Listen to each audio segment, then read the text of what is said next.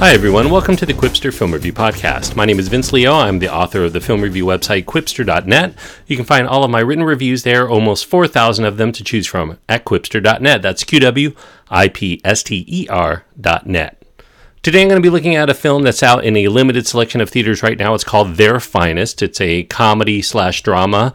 It's rated R for some language and a scene of sexuality. It runs an hour and 57 minutes. The main stars are Gemma Arterton and Sam Claflin, with supporting roles going to Bill Nighy, Jack Huston, Paul Ritter, Rachael Stirling, Richard E. Grant, Henry Goodman, and Jake Lacy, as well as appearances by Jeremy Irons and Eddie Marsan.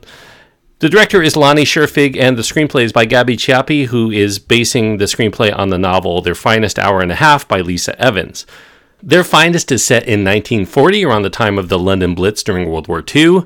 It stars Gemma Arterton as Catrin Cole, who's a fledgling screenwriter from Wales who has been hired by the British Ministry of Information, the film division, who are looking for women to fill in for jobs some of the men lost in order to go fight the war, and for her to come work in London on inspirational films that are geared toward women. Later, Catrin is hired on to help with a full length feature. It's meant to shore up the viewing public, particularly the female viewers to the cause, as well as to keep the morale up during this bleak time for the country. Catrin's first uncredited task is to help craft the women's dialogue, called by men in the industry as the slop, in this narrative that's based on the true story of twin sisters who saved the lives of many wounded Brits evacuating Dunkirk while en route to rescue a friend. Complications arise when it's discovered that the real story is not quite as heroic as they originally thought, but being this is wartime, the public needs any positive news that they can get, and that means that the story is going to get highly embellished once it's all said and done, especially when the War Department wants to inject new elements to foster sympathy from the viewers in the more neutral minded United States at this time to join the war effort. Their Finest, as I mentioned, is based on a novel by Lissa Evans, is adapted by a veteran television scribe, Gaby Chiappe, and it's crafted by director Lone Scherfig from inception to go down pretty easy for broad taste audiences who are looking for a thoughtful and feel good period piece.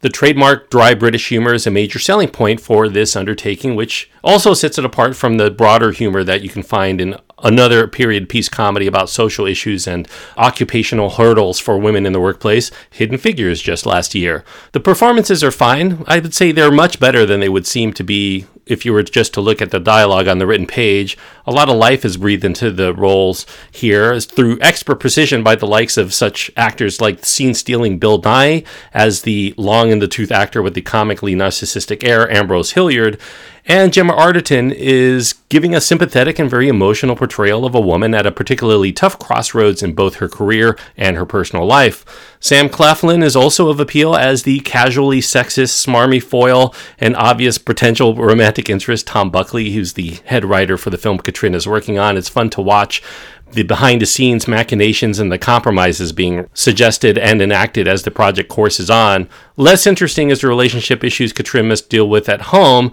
and at work, with turns that run especially contrived and distracting from the larger and more interesting themes of the film.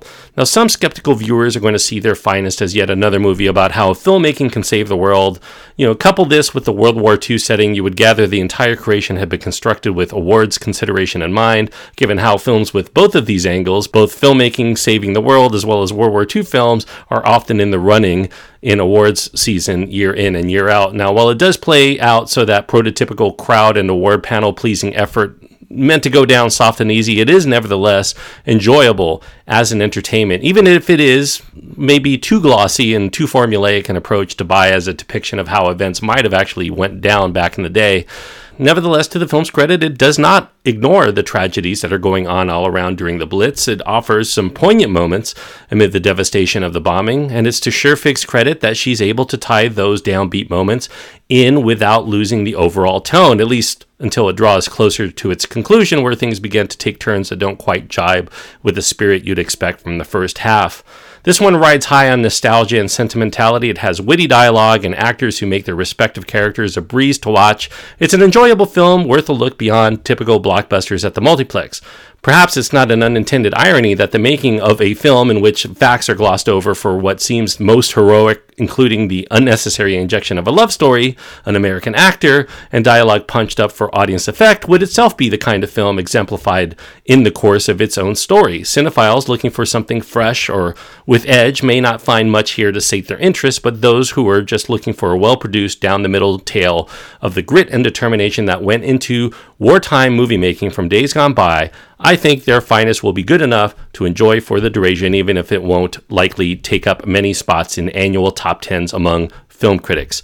I'm giving their finest three stars out of four, and three stars on my scale means that I do think that it's a worthwhile film if this is the kind of movie that is of interest to you. If, you like somewhat old fashioned films, especially one set in the 1940s, this does capture some of the films that were made in that era into a much more modern sense. Obviously, it's an R rated film here, but it's a film that runs high on likability, even if plausibility is not something that you would find much within the course of the story.